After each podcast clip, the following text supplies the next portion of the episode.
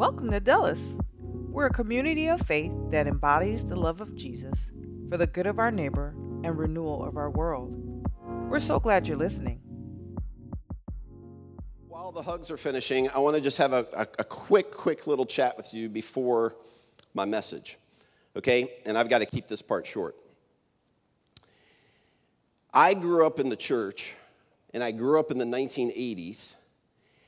And I'm not going to say every time a church or a pastor was in the news in the 1980s, it was a lot, most of the time. It had something to do with the pastor's approach to asking for money and playing on people's emotions.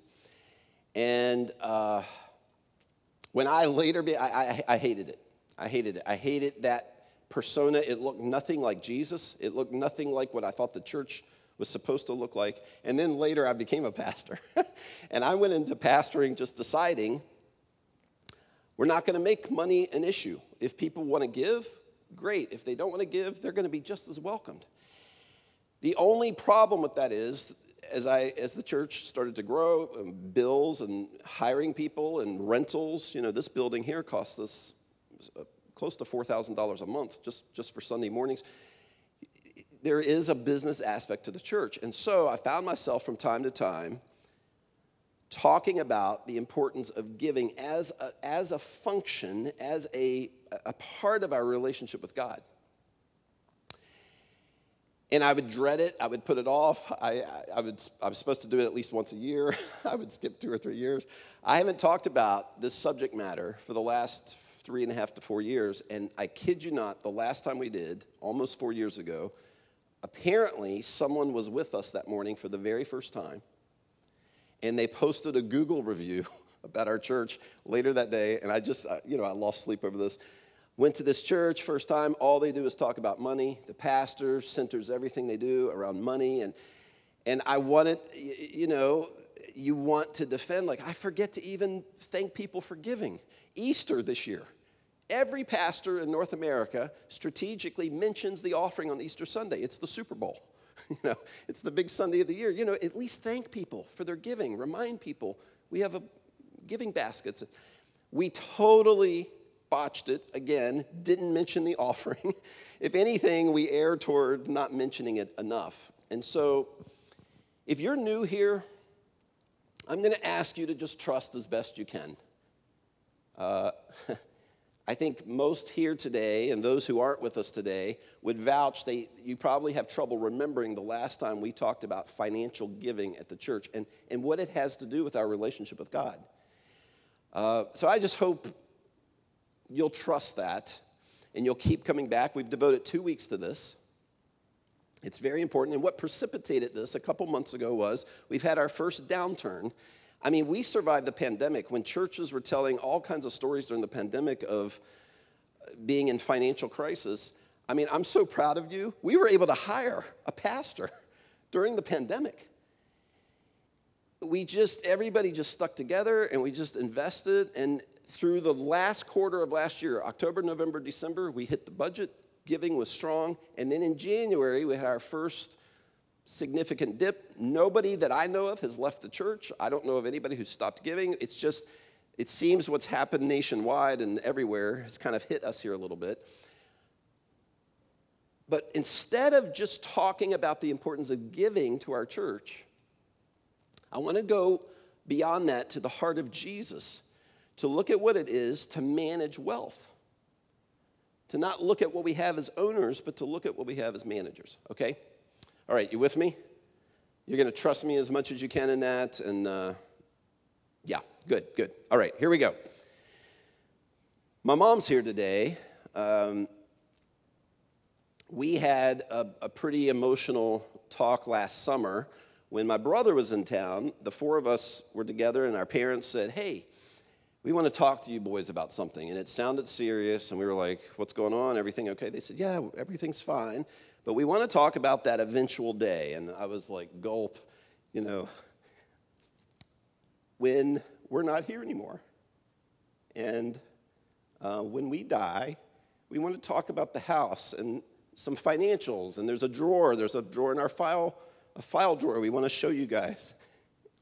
Um, And so, you know, there were some tears and there was some sadness and somber, but man, this became a profound conversation for my brother and I because something we've always known, we'd always seen in our parents, really just crystallized, really became clear. So they're taking us through all of these, you know, files and papers and this and and we realized, Brian and I realized, wow, they've you've got enough here to travel some in retirement. You guys could do some things you've never done. They've traveled some, but they haven't been big world travelers. You guys ought to do like a big exotic trip for two weeks to Europe or three weeks or, you know. And they said, we might, we might do that, and we're going to travel some, but we really want to save as much of what we've worked for to pass on to you boys. And we're encouraging them, it's yours, spend it, go have fun. And they're like, well, we see this as yours.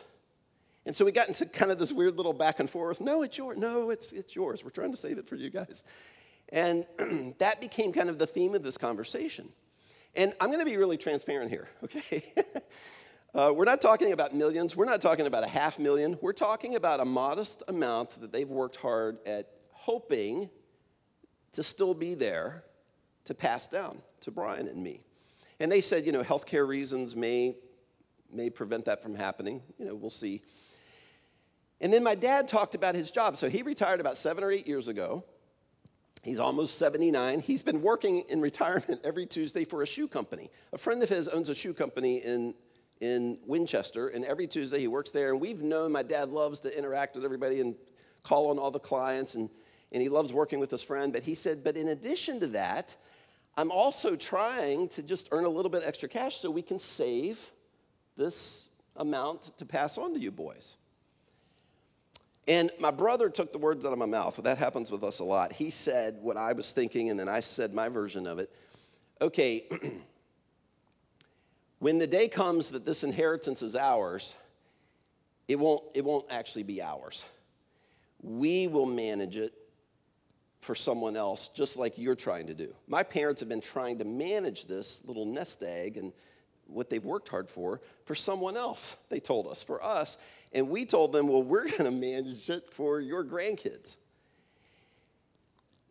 And so is life in the space and the realm and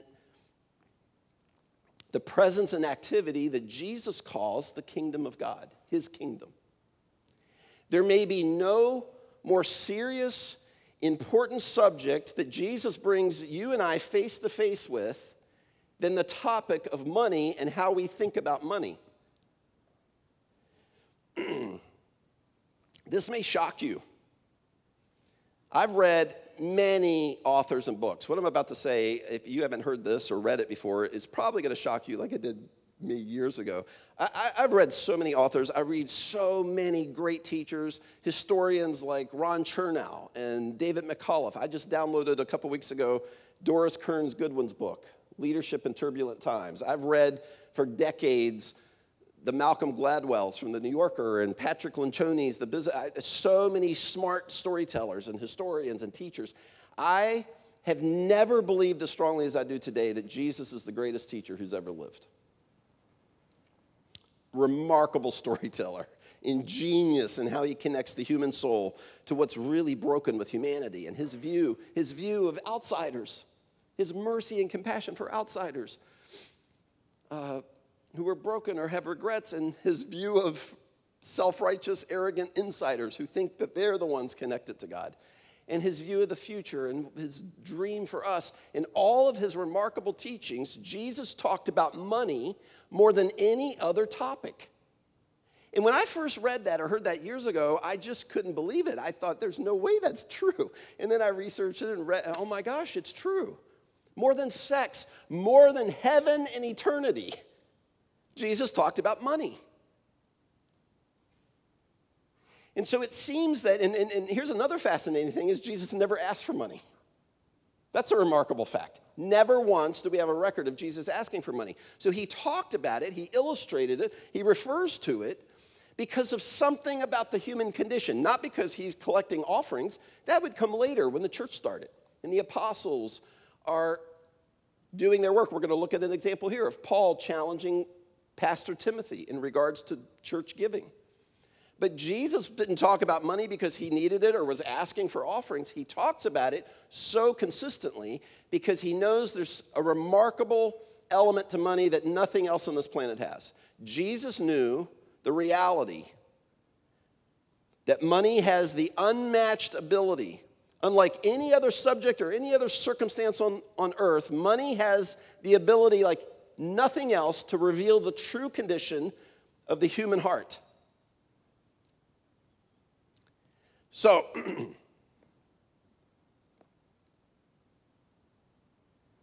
Ron Blue is a very renowned financial consultant. He's run one of the most respected finance consulting companies for years. He's a follower of Jesus. He's brilliant in helping individuals, families, and companies, corporations look at their assets as managers rather than owners.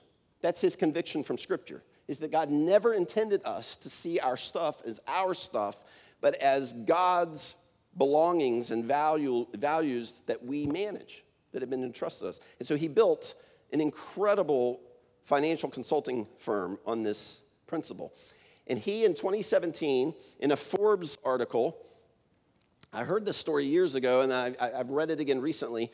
About five years ago, Forbes interviewed him about his story and building this financial consulting company that's so respected. And he takes the the interviewer back to the day that this all started for him. The trajectory of his life, Ron Blue, the financial consultant's life, changed when he went to Africa to visit a friend of his who was a pastor of a village. He was a, a village leader and a pastor. And he gets there and, and discovers that his, his friend, his pastor, lives in a mud hut. And if I remember the article right, he was there about a, a week, living in this village with the villagers. And at one point, Ron Blue asks his friend, who's the leader of this village. So, what's, what's the big struggle here? What's the biggest, if you could name like the most significant struggle that the villagers have here, what is it? He's thinking, you know, unclean drinking water or, or some. He's shocked at his friend's answer. His friend said, the, the biggest problem that everyone in this village has is never having enough. Everybody always wants more. And Ron, Ron Blue was like, What? Like, is it, are you joking? And he was dead serious. And his friend starts taking him through, like, somebody finally is able to build a mud hut. And they're not in the mud hut up out of the weather or their family out of the weather very long at all before they're complaining or they're talking to other people about how they wish they could build a cow manure hut. Now, sidebar, I, before this story and understanding this, I would have thought the upgrade would have been from cow manure hut to mud hut, but uh, manure and animal urine mixed in the dirt and mud actually make a home more rainproof, waterproof. Okay, so who knew? Uh, hopefully, we all learn something every week in church. I, I hope that's not your aha moment that you, you know, when you think back today to what you remember, what you learned. So, and, and somebody's not in a, a, a, more waterproof house very long before you hear the grumbling in the village that they wish they had a house made out of rock or out of stone. And then he, he goes to the example of roofs. Somebody gets a thatch roof. And instead of walking in gratitude or, or that's their tone, soon I hear among the people in the village, oh, I, wish I had a metal, a tin roof. Now, I'll tell you my takeaway my takeaway from this story is I wish every, this is in the 1970s, I wish every villager in the 1970s who Ron Blue's visiting could have a home made out of stone or concrete and a, a metal roof. And Ron Blue does too, and he talks about how that was his immediate reaction, but his takeaway coming back to the United States was this is a human condition. This is a universal it's, it's a universal issue of the human heart to always want more, to never have enough. So he comes home and dedicates his life to advising and consulting people, coaching people on actually building wealth, particularly in this part of the world, to see yourself as a wealth builder, but specifically as a manager, a wealth manager, not, not an owner. It seems that Jesus is getting to one particular question consistently in all of his references, all of his stories. Jesus told 30, in all of his teachings, he told 36 parables. Do you realize that in the 36 parables, the fable like illustrations he would use to connect us to, to a, a, piece of reality that he's trying to help us understand? In those parables, 36 of them, 16 were about money. And in his consistent reference to money, he understands it has the unmatched, unparalleled ability to reveal what's really going on inside of here. It seems that he's driving consistently at the same question how much is enough? Now, I'm not asking the village in Africa in the 1970s how much is enough. I'm asking us, Westerners, in 2022. I'll just, another sidebar. Uh, we've been told now for many years we live in the wealthiest country in human history, uh, in the wealthiest generation of the wealthiest country in human history. Okay, so we're going to keep that in perspective. I'm asking us how much is enough?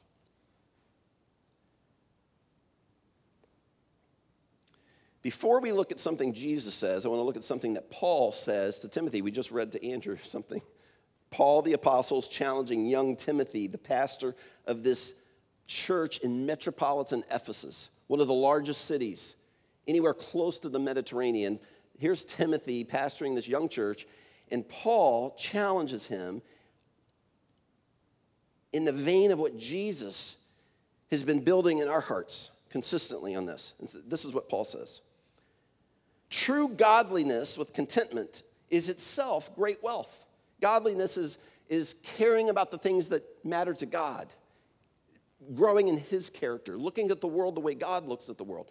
Godliness with contentment is itself great wealth. For we brought nothing into the world and we can take nothing out of it. And we know this, we know what I'm about to say, and yet every time I'm in a conversation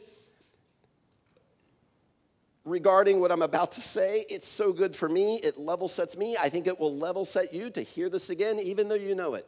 At funerals, or a couple years after we've lost a friend or a family member, or during the holidays, when, when you're looking back at somebody that you've loved, you never, no one ever talks about the kind of stuff they had. We don't talk about, yeah, remember when they had the, the they went from the condo to the to the starter house and, and then they got a townhouse and then and then remember that year they had the, the nice house and they invested in the, a mountain house somewhere or they had the Airbnb. We don't have those conversations. We don't talk about, you know, the, the, te- the, the blue Tesla, that blue color. It was when that was the right car. When they got the blue one, we don't talk that way. We don't talk about the kind of stuff somebody had. We talk about the kind of person they were. Always. For those who want to get rich, Paul doesn't say being rich is a problem. There's no, in fact, we see people in Scripture who are rich. God has called people, specific people in Scripture, who, who actually are rich. And you could even argue that living in the United States, living in our generation, living in a context like we live, there's, there's an inherent spiritual expectancy that we're going to have wealth. We're going to manage wealth to some degree. He says, those who want to get rich fall into temptation and a trap into many foolish and harmful desires that, that plunge people into ruin and destruction. I think it's interesting that when two of the richest Americans ever in history were asked the question, How much is enough? they both said the same thing. So I'm reading uh, Ron Chernow's book, Titan, about John D. Rockefeller. And it's actually softened me a little bit in my perception of him. You know, I just had this kind of hard view of Rockefeller being so maniacal. He was a complicated figure who was the wealthiest person in the world in the 1880s, 1890s, early 1900s.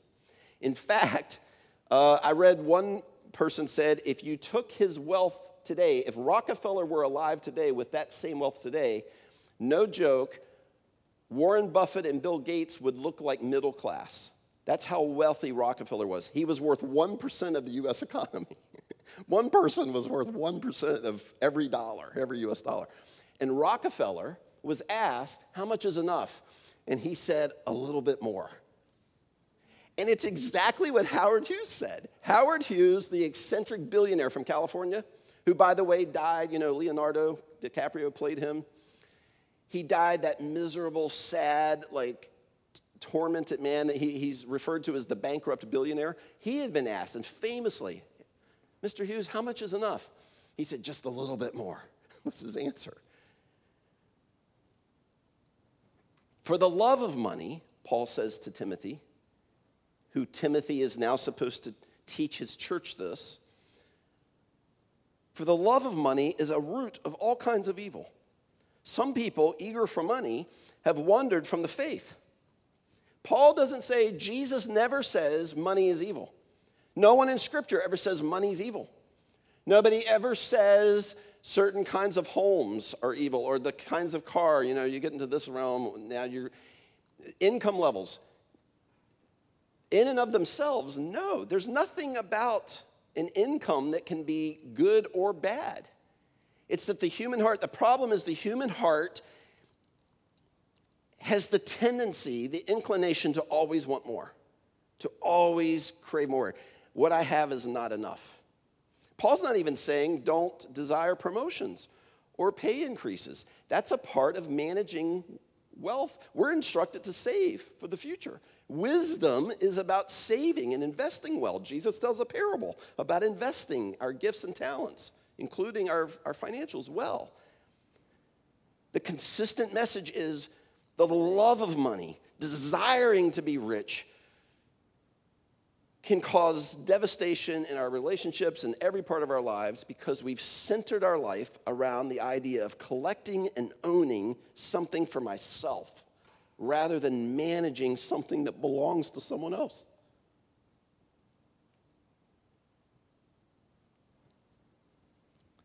Before we get to a story about Jesus, one of the many examples, I'm going to finish this. A few, few more verses here where Paul's challenging Timothy to challenge the church.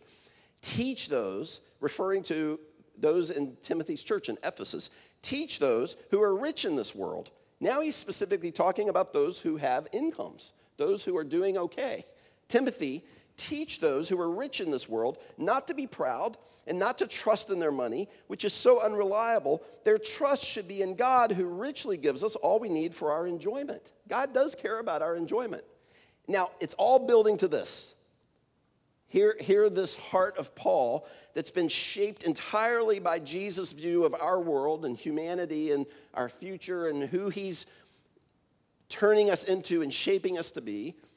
Jesus has so shaped Paul, and Paul is now shaping Timothy to, in turn, instruct the people of the church that if you're following Jesus in the way of Jesus, he says, Tell them, the people of the church, to use their money to do good. They should be rich in good works and generosity to help those in need, always ready to share with others. By doing this, they will be storing up their treasure as a good foundation for the future age. We talked about that last week. So that they may experience life that is true life. This phrase, rich in generosity, rich in generosity.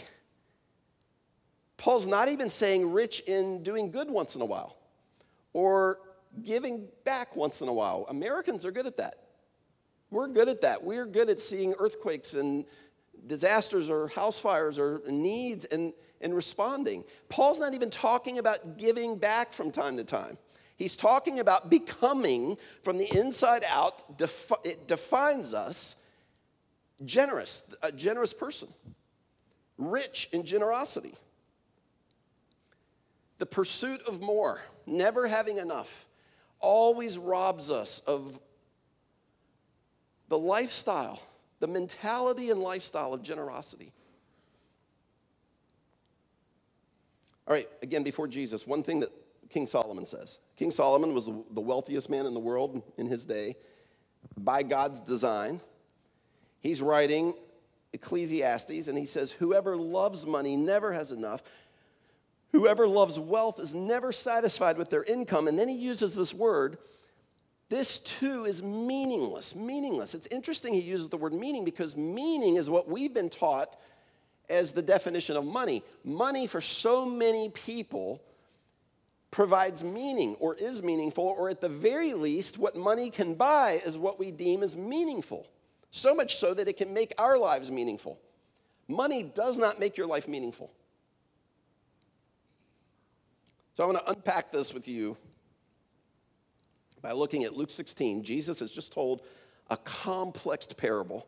It's fascinating. Everybody's on the edge of their seats as he describes a man who was the manager of an estate for a rich person. Jesus is talking about this manager, this estate manager, who's managing the wealth of this, this, this rich person who doesn't really even enter the story. And it's a complicated story, and now he's starting to explain it to all the listeners. The Pharisees are listening, and, and the outsiders, people who've been considered unclean or not worthy to follow, they're Jesus has welcomed them in, and everybody's listening to this story, and Jesus begins to explain. Whoever can be trusted with very little can also be trusted with much. And people are probably like, well, what do you mean trusted with much? What? Who's going to trust me with something? I've got a job to do and I've got a family to take care of. What's Jesus talking about? And whoever is dishonest with very little will also be dishonest with much. So if you have not been trustworthy in handling worldly wealth, who will trust you with true riches? And, and the crowd must have been thinking, worldly wealth, well, whatever, whatever, what other kind of wealth is there than the paycheck I earn? What is Jesus talking about if I'm not trustworthy with worldly wealth? There's some other kind of riches. Jesus is unveiling at the end of this amazing story that we were designed by God to be managing someone else's resources. It all belongs to God. Now, when I say your house belongs to God and your video games and your, your, devices and your cars and your incomes, that doesn't mean we walk out of here and we sell our house and we live on the street. Somebody literally years ago, 10 years ago, walked up to me and said, If it all belongs to God, then I shouldn't live in my house. And I looked at them like, is that what you heard me say? And they were like, Yeah, I, I don't understand. And I said, No, God wants you to live in your house. He cares about your job and doing well at your job. He cares about the cars you. But when we think that my devices and video games and my home and it all belongs to God, you think about people differently. You start to look at your home thinking, you know, what kinds of relationships should be happening? Who should I be hosting? Who should I be inviting into my home? Who should I be feeding? What kind of laughter should be? You think differently as a manager than it's just mine. Look what I've gotten. Look, look, uh, the next house will be this much bigger. This will be this. And we're free. We're free to live who we were designed to live, thinking about and investing in others and the people around us, and what our church is all about, and what, we want to be in the community. And if you have not been trustworthy with someone else's property, who will give you property of your own? Jesus is helping us see in this story and so many other places that money is a tool. We know this as Americans. We know money's a tool. Jesus is talking about money being a means to an end. And this is where we start to get to the root of what meaning is really about. I debated titling this message. Uh, we landed on the meaning of meaning is today's title. The meaning of meaning. It's like that sounds a little cheesy, but Jesus is starting to reveal what meaning actually means. For anything to mean something, anything. It must become a means to an end. It must be a means to an end. By definition, something has meaning when it's a means to an end. No one can serve two masters. Either you will hate the one and love the other. Now, this is Jesus' satirical, dramatic language here or you will be, de- be devoted to one and despise the other. You cannot serve both God and money. You cannot center your life around collecting and building wealth for yourself and also pursue, pursue the way of Jesus. You're not actually following Jesus if the security of your life and the way you define meaning, you being meaningful, you having meaning, is what you collect and what you earn. It's, it's the opposite of what Jesus has called us to, the one who went to the cross for you and me the one who bent down and washed our feet and told us, Now to follow me, you must go and live this way. Jesus knows that money has the ability, unlike anything else, to reveal what's really going on, how we actually define ourselves, how we look at and define others. Often has to do with money or status, security, fear. So much of our fear, our need for control is tied often to money and how we look at money. What makes something meaningful in life is when it is actually a means to an end. And this is what Jesus is consistently trying to teach us. Andy Stanley wrote a book, If Money Could Talk. And he said this, he actually addresses this in the book. If you want to have a meaningful life, your life must become a means to an end and an end that isn't you. If you want your life to truly be meaningful, your life must become like Jesus' life you must become, you must become a means to an end. Amy and I and the girls went to dinner at some friend's house a couple years ago, and after dinner, we were in the, the dining room area. Paul just got up and quietly went out of the room into the garage, and he came back riding in his kitchen around the island a Segway, a Segway Mini. And I was like, this is so cool. And we were just, you know, he was talking to us while riding it. And, and I was like, this is like the best thing. I, I've seen Segways, I've just never been on one. And I just, I, he was like, you want to try it? I was like, I don't think so. And then I, five minutes later, I was like, this is easier than I thought. And I was riding around. Well, a month or two later, Amy and the girls surprised me with a Segway Mini. And here it is. Now, I forgot my helmet, and I I got in trouble this morning already in the hallway because there were some kids in the hall, and here I am on my Segway. so I, on my birthday, get this thing, and I'm just like, oh my gosh, this is so good. We go out in the street, neighbors came out, everybody's taking turns riding this, and I'm making you nervous, aren't I? Like toward the edge of the stage. So I fell in love. This was like love at first sight. There's one problem, though, with this it, by definition, in my life at least, it has no meaning, no real meaning. Because I've had it for two years, I cannot figure out what it is a means to an end to. it, yeah, it, it's fun, it's, a, it's novelty. People, when, this morning, Michael was up here riding it on stage earlier. Uh, you could say it's a means to an end for a few minutes of fun. That's technically true. But in, in terms of actual, actually providing meaning in life, I haven't figured it out. It's, it's, it's cool. It's fun to talk about. It doesn't add life to any uh, meaning to anybody's life. And by definition, that means it has no meaning. Because to have meaning, you must be a means to an end. The object must be a means to an end. That's what meaning means.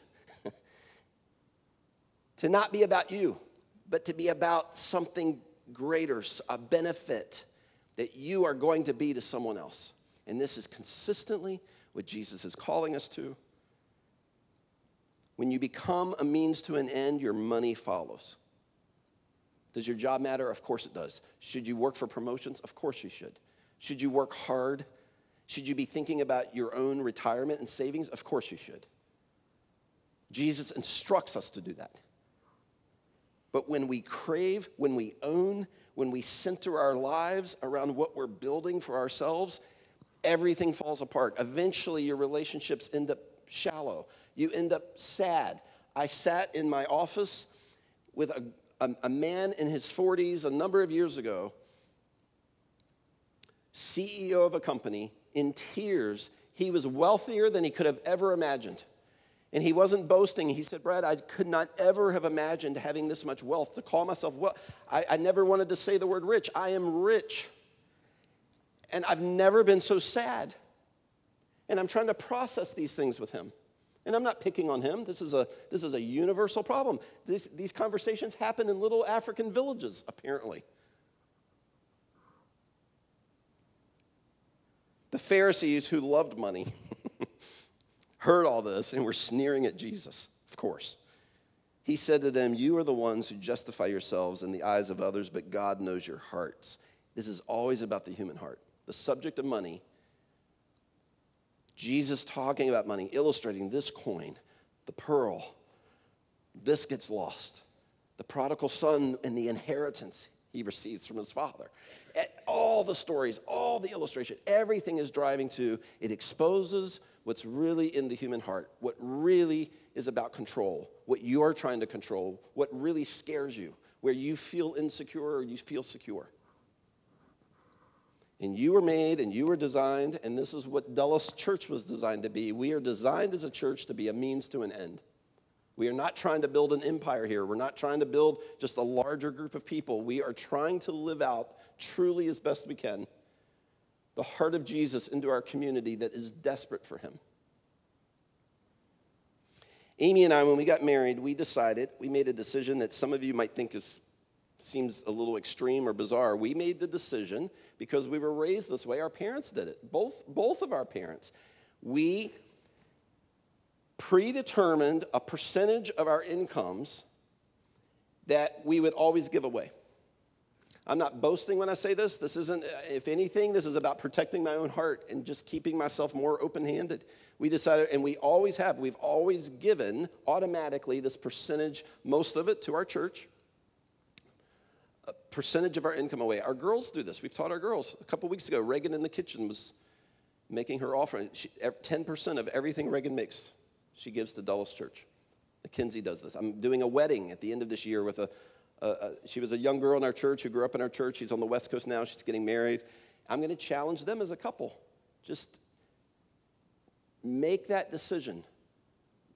Seriously consider a percentage of your income that is just always to, and you're to live on the rest. You're to give this percentage away and live on the rest. And you know why I feel confident? If you, if you feel like I'm invading a little bit, this is a little invasive, like, Brad, don't tell me what to do with my money. You know why I'm confident to tell you that you should live on a percentage of your income? Because every human being does. we all do. We all live on a percentage of our income. So why not just predetermine?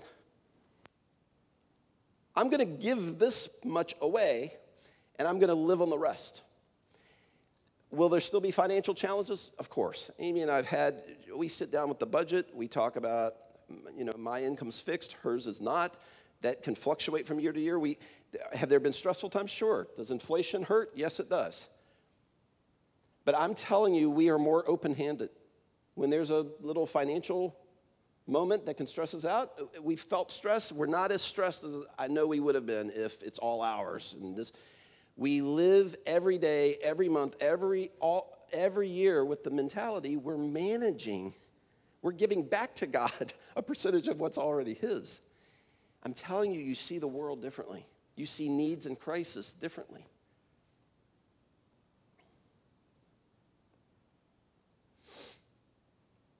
Almost done.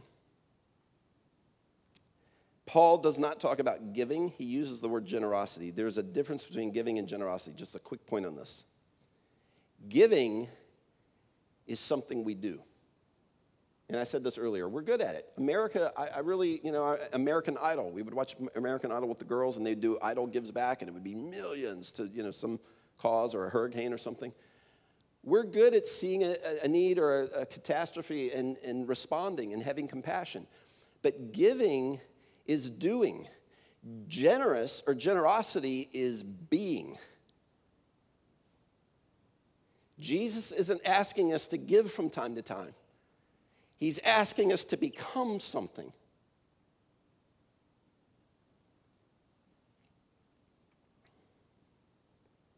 If you want to be generous when you have more, and this is the tendency, this was my tendency. I used to think this way. I'd hear a talk like this or something like this, and I would think, okay, most people in this room are in one financial stat, you know, college loans or, you know, I, am not there yet, Brad. I've, I've got, I'm limited in my ability right now. We, this is our tendency, and you might be doing this like, well, maybe this applies to most people here, but I'm telling you, if you want to be generous when you have more, learn to trust God and practice being generous when you have less. Start it now. We, the directional team, we've talked here in recent months about some charts. We have a couple charts. One chart is a 2, 4, 6, 8, 10 chart. to, to getting back on track with our budget, just you know, meeting our budget, having a little bit to, to be saving. We want to have our own building someday. We don't want to be frivolous with that. We, so to think about the future, to meet where we are right now, one of our uh, charts is if ten, if 10 people or 10 homes or 10 families increase their giving by $100 a month, and if eight increased by 250 a month, and if six increased by 500 a month, if four increase their giving 1000 a month and if two if two homes or two individuals increase their giving by 2000 a month we'd be at budget and we'd have a little bit of margin to be thinking about the next quarter at the end of the year going into 2023 and if by the way if 2000 a month seems crazy to you if you're like what we have we have families in this church that give or exceed $2000 a month to the church and i'm so grateful and we do you know we we our family is committed to this what we call the dream of god in our church and then there's another chart that says the same thing that gets there too. And we just decided we're not going to give charts, we're not going to do goals. We're going to just let's just do it. Let's just do it. You you pray, you talk at home. Let's invest here understanding God's heart ultimately is for us to be individual examples of what our church is. Our church is a means to an end in this community. If you are here and you're new or maybe you're brand new, and you don't know if you even trust a church or you don't trust churches, the last thing you're going to do right now is give your money to church. I get it. I seriously get it. All I'm asking you to do is just keep joining us. Just keep joining us. Come listen to what we believe, what our story is. I would say to you, designate a percentage of your income to give away and find an organization you trust and give. If you do trust us here, if this is your church home, pray about giving generously so that we can fund and resource and do what needs to be done in Dulles Kids and middle school and high school and in our plans for the future and how we want to impact this region.